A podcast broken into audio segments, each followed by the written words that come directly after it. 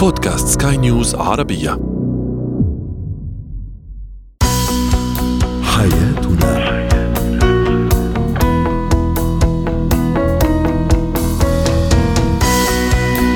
أهلا بكم مستمعينا الكرام إلى برنامج حياتنا، برنامجكم اليومي الذي يعنى بشؤون الأسرة وباقي الشؤون الحياتية الأخرى، والذي يمكنكم طبعا الاستماع إليه عبر منصة البودكاست لسكاي نيوز عربية. معي أنا رنا خوري. هو وهي.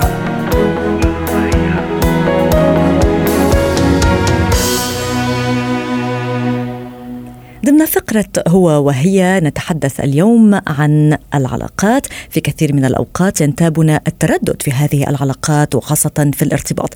لا نستطيع عادة أو في بعض الأحيان أن نحسم موقفنا، ولا نستطيع اتخاذ قرار تجاه الشريك أو العلاقة التي نخوضها. ولا شك أن التردد في العلاقات مرتبط بطبيعة الشخصية نفسها، حيث ينعكس التردد في حياة الإنسان على التردد في علاقاته العاطفية. والبعض يقف ليسأل ماذا تعني له هذه العلاقة وكيف ستؤثر بحياته، وهذا قد يؤدي طبعا إلى التردد أيضا. للحديث عن هذا الموضوع تنضم إلينا استشارية العلاقات الزوجية والأسرية دكتور عزة حامد زيان. أهلا بك دكتور عزة. التردد في العلاقات والارتباط يجعل الأشخاص في حالة توتر دائم، فما أسباب التردد مع الشريك وما أسباب التردد في العلاقة بشكل عام؟ تعالوا نتفق أن قرار الارتباط أو الجواز من أخطر القرارات اللي ممكن ناخدها في حياتنا، لأن القرار ده ممكن يغير حياتنا للأحسن ويحولها لجنة، وممكن كمان يغيرها بس بشكل تاني ويحولها لنار. في مننا بياخدوا قراراتهم في العادي كده بسهولة ويسر، ولكن عند قرار الارتباط أو الجواز ما بيعرفوش أو بيخافوا ويترددوا. وفي مننا كمان اللي بيتردد في اتخاذ أي قرار حتى لو بسيط، يعني حتى لو مثلا شراء بنطلون أو فستان. بس الأكيد إن قرار الارتباط أو الجواز محتاج تفكير طويل، ومحتاج كمان إجابات لأسئلة كتير. تعالوا الأول نشوف بس إحنا ليه بنتردد أو ليه بنخاف لقرار أو ناخد قرار الارتباط أو الجواز. أولا، لو شفنا في حياتنا نماذج سلبية وصور مشوهة عن الجواز من كتر الخلافات والمشاكل، سواء كانت الصور دي كانت في أسرتنا الأولى كأب وأم أو أصحاب أو جيران أو معارف. كمان تجاربنا إحنا الشخصية وارتباطنا بأشخاص كانوا ثقة أو ما كانوش قد المسؤولية، كانت نهايتها علاقة فاشلة أثرت علينا وعلى حياتنا وعلى أفكارنا. كمان ما عندناش استعداد نفسيا أو ماديا أوقات لتجربة ارتباط جديدة، يعني مش عايزين كمان نقدم تضحيات أو تنازلات لأشخاص تانيين، وما عندناش القدرة على محاولة استيعاب شخص آخر بمشاكله بقى بأفكاره اللي ممكن جدا ما تبقاش أفكار شبهنا، أو ما عندناش طاقة وقدرة ولا استعداد. كمان أحيانا الخوف من المجهول أو من الفشل بيخلي الطرفين مترددين في قرار الارتباط، وخصوصا ما فيش ضمانات، ودي مهمة خلوا بالكم، ما فيش عندنا ضمانات لنجاح علاقة الارتباط أو الجواز. هل التردد مقياس؟ نعم دكتور عزة، هل التردد هنا ممكن أن يكون مؤشر على عدم وجود الحب بين الشريكين أو الحب الحقيقي بين الشريكين؟ ده حقيقي، لو في حب حقيقي فعلا الاثنين مش هيترددوا، الاثنين هيمشوا لبعض بعض النقط الخلافية خلينا نقول. كمان عايزة أقول إن الخوف على الحرية برضو من الحاجات اللي بتخلي الطرفين مترددين. يعني كل واحد دلوقتي بيعمل اللي هو عايزه، خروجات وقرارات وأوجه صرف وعلاقات بآخرين. قرار الارتباط قرار ملزم إلى حد كبير للطرفين بمسؤوليات وتصرفات معينة ممكن جدا تحد شوية من حريته. كمان عندنا الخوف أصلا من المسؤوليات والمهام اللي المفروض تبقى عليهم بعد الارتباط أو الجواز، وخصوصا يعني لو كانوا من الأشخاص كارهي المسؤوليات. ما اقدرش افوت الحلقه دي من غير ما اقول خلوا بالكم في علامات كده تخليني اعرف اذا كان الطرف الاخر ده متردد في العلاقه ولا لا. نعم، كنت سأسأل هذا الموضوع، فما هي هذه العلامات؟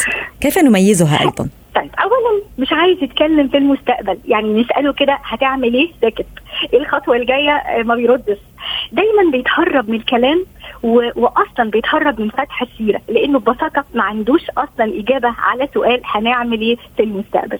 تاني حاجه بنلاقي مشاعره متذبذبه، مش عارف اذا كان الشخص الطرف الاخر ده هو لسه بيحبه ولا بيكرهه، لسه عايز يكمل معاه ولا خلاص، ولا حاسس ان هو اتورط ولا ايه الحكايه. كمان بنلاقي في مشاكل وخلافات لاتفه الاسباب، المشكله بتكبر والخصام بيزيد، كل ده بيخلي الطرفين في توتر وضغط نفسي وعصبي، وبيدخل الاثنين في حاله كده من الضياع وحاله من الشعور بعدم الامان. الاثنين زي ما بنقول ما عندهمش بوصله تحدد اتجاهاتهم الصحيحه ومش عارفين رايحين على فين. هل التردد عند الرجل يختلف عن المراه؟ هل هذا صحيح؟ يعني يقال ان الرجل متردد اكثر من المراه. خلينا نقول هو قاطع، الرجل متردد حقيقي أكتر من المرأة، لأنه هو بيفكر 100,000 مرة بشكل عقلاني كمان مش عاطفي. المرأة شوية عاطفية فبتاخد قرار متسرع، ولكن الراجل زي ما بنقول كده بيقدم رجله وبيأخر رجله، لأنه عنده مسؤوليات ومهام هو مش عارف أصلا إذا كان هو قدها ولا لا. خلينا بس احنا يعني وسعنا الموضوع شوية، عايزة أقول بس للناس نعمل إيه لو احنا مترددين فعلا في علاقة، نتصرف إزاي. نعم تفضلي بشكل سريع قبل أن نختم. اولا الحسم في الامور دي امر لازم، وتحت كلمه لازم 100 خط احمر. اسال نفسي هل الازمه في الشخص الاخر ولا في العلاقه نفسها؟ يعني هل الطرف التاني هو اللي فيه عيوب ولا انا اللي قلقان من فكره الارتباط بشكل عام؟ كمان اكون واضحه جدا مع نفسي واشرك الطرف الاخر في مخاوفي واسئلتي، كمان ممكن هو يكون عنده اجابات ليها. ارتب اولوياتي كمان بشكل عام، لان ممكن جدا العلاقه اصلا ما تكونش من ضمن اولوياتي. واسال نفسي كده هل انا مستعده او مستعد نفسيا وماديا وصحيا للارتباط ولا لا. واخيرا بس اخر حاجه عايزه اقولها، ما تاثرش باي كلام ممكن يتقال عن العلاقات الفاشله، لان مش كل الرجاله ولا كل الستات شبه بعض، كمان لكل كمان العلاقات ولا الظروف متشابهه. وشكرا ليكم ومساءكم جميل. اهلا بك يا دكتوره عزة حامد زيان، استشاريه العلاقات الزوجيه والاسريه، اهلا بك. زينة الحياه.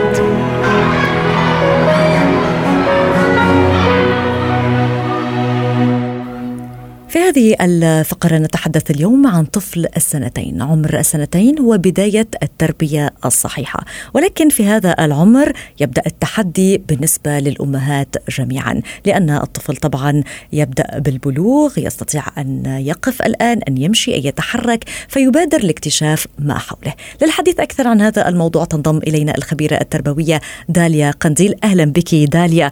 داليا أنت أم ولديك طفلة في هذا العمر تقريبا، وتعلمين كم هو فعلا هناك تحديات.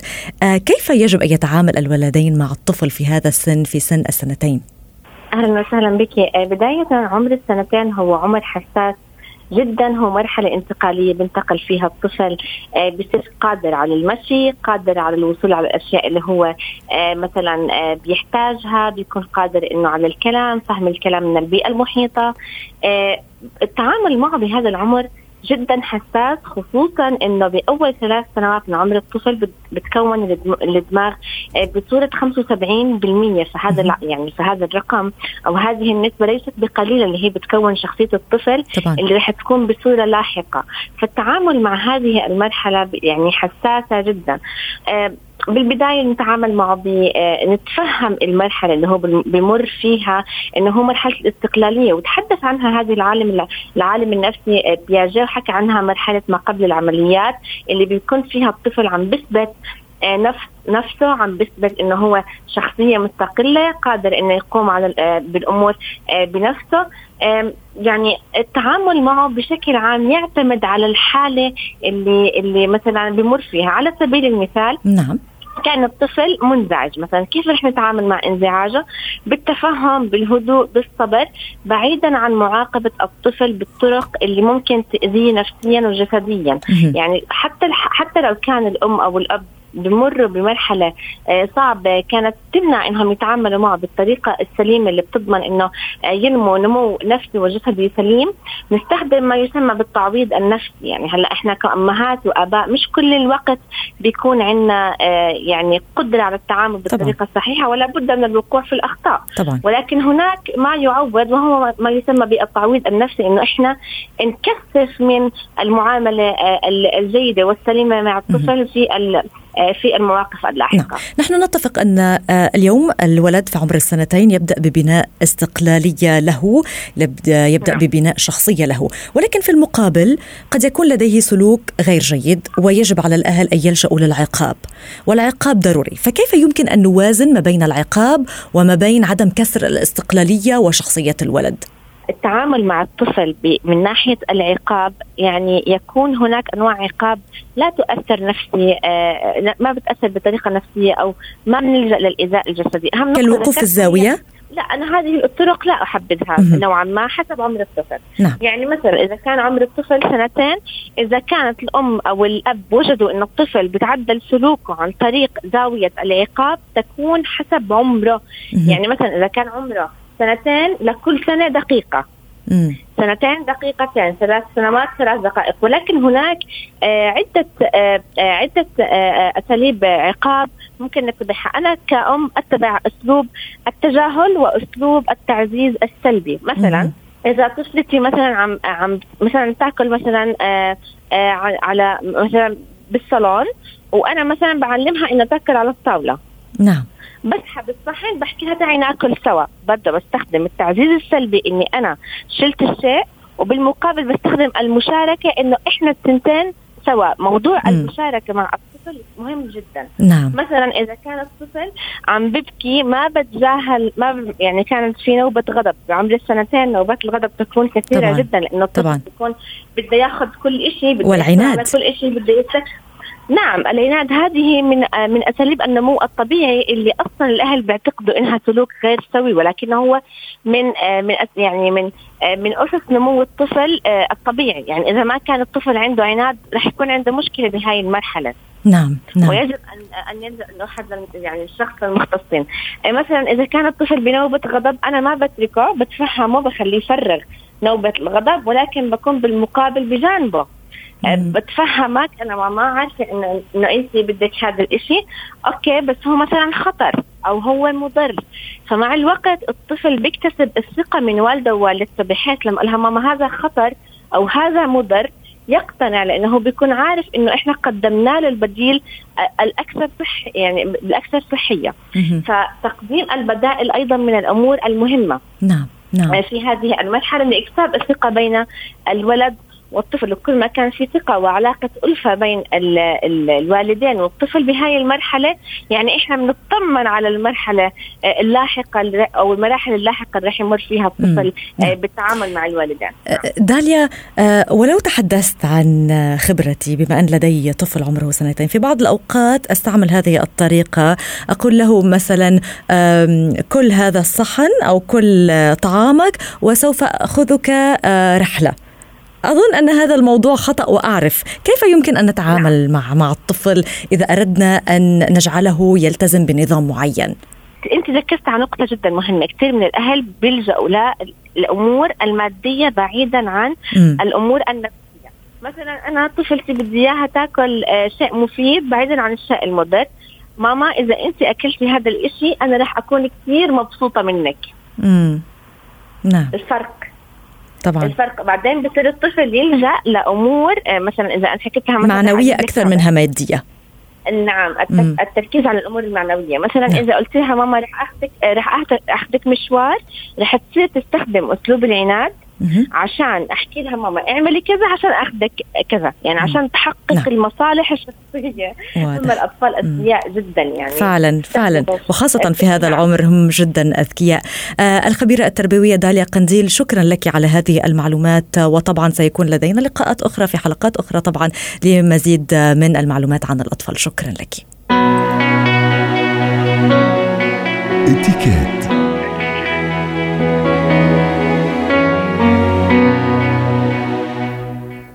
اليوم السؤال التفاعلي عبر وسائل التواصل الاجتماعي الذي طرحناه كان: ما هي القصص التي جمعتك بجيرانك؟ طبعا هذا السؤال تواصلنا فيه معكم عبر فيسبوك، تويتر، وإنستغرام الخاص بسكاي نيوز عربية. بعض الأجوبة سوف نقرأها الآن.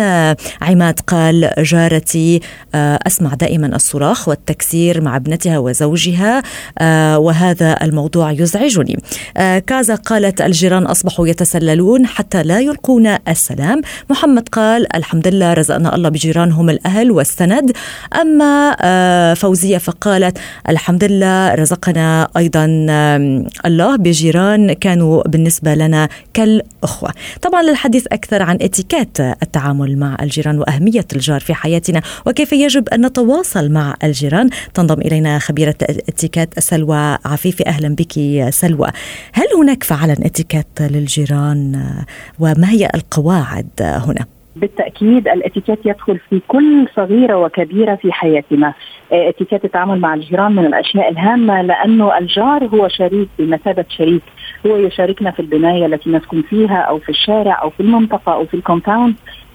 يمكن أن نكون نراه أكثر مما نرى الأسرة الكبيرة مثلا أو فعلا. فإذا هناك حقوق وواجبات للجيران. ردا على بعض الأشياء يعني التي ذكروها الأخوة المتابعين، مثلا الأخ عناد، الصراخ الذي يسمعه من الجيران مثلا، هذا شيء طبعا غير لائق، أو أن بعض الجيران لا يلقون السلام أو التحية.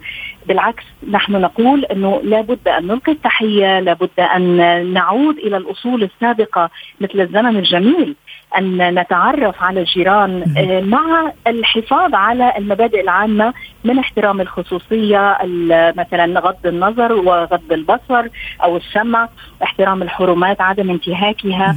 طبعا بالنسبة مثلا الأخ عماد لا يستطيع أن يروح يدق الباب مثلا على الجيران ويقول لهم وطوا صوتكم، يعني أكيد لا. ماذا يمكن أن يفعل إذا كان جاري شخص مزعج؟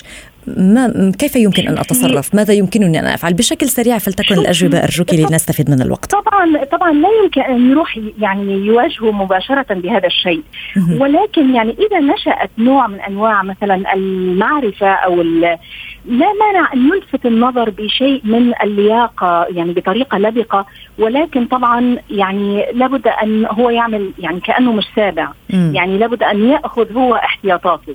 أيضا نحن نبادر بذلك، يعني لا نرفع مثلا صوت التلفزيون، لا نرفع المبادرة بالمثل لا بالعكس نبادر بالعكس أكيد طبعا. يعني إنه إحنا نتحلى، نرتقي بالسلوك والآداب العامة، نتحلى بهذه الأشياء، نبادر بالمساعدة، ربما نشارك في أشياء جميلة، مثلا إذا كان هناك مثلا طبق حلو ممكن أن أعطيه لجارتي، يعني هذه الأشياء يعني تخلق نوع من الود والمحبة بين الجيران. سلوى، هناك أو يعني تكثر الزيارات بين الجيران، خاصة عندما تكون الجيرة أصبحت مدة طويلة، فهل هناك اتكات معينة لزيارة الجار؟ في بعض الأوقات يعني تصبح المودة كبيرة لدرجة أننا لا نعد نسأل إن كان هذا الجار يستطيع استقبالنا أم لا.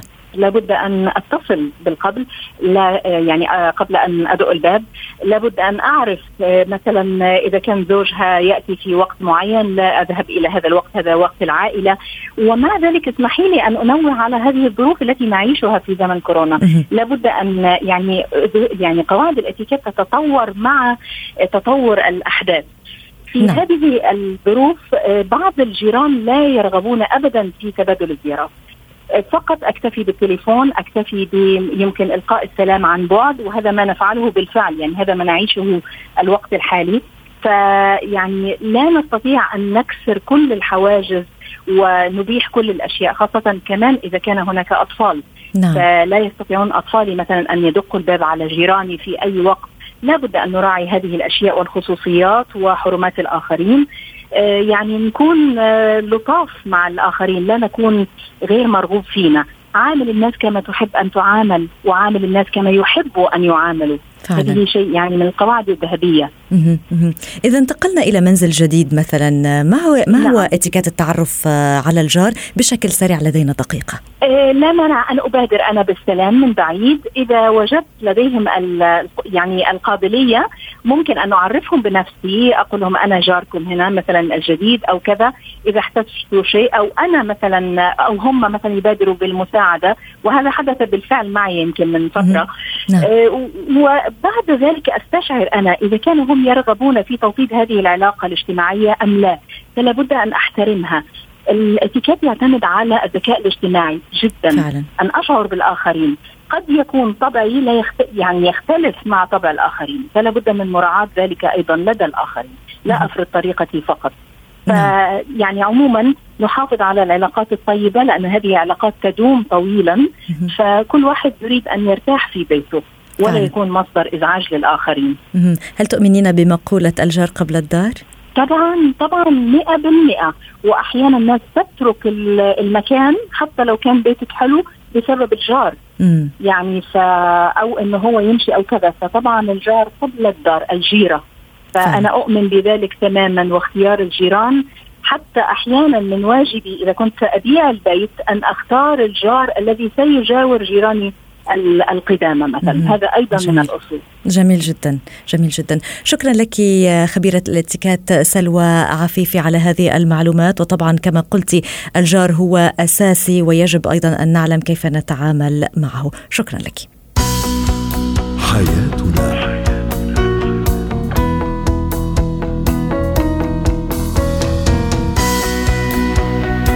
إلى هنا مستمعينا وصلنا إلى ختام برنامج حياتنا. طبعا حلقة جديدة نلقاكم بها غدا مع سؤال جديد. تابعونا عبر مواقع التواصل الاجتماعي. كنت معكم أنا رنا خوان، إلى اللقاء.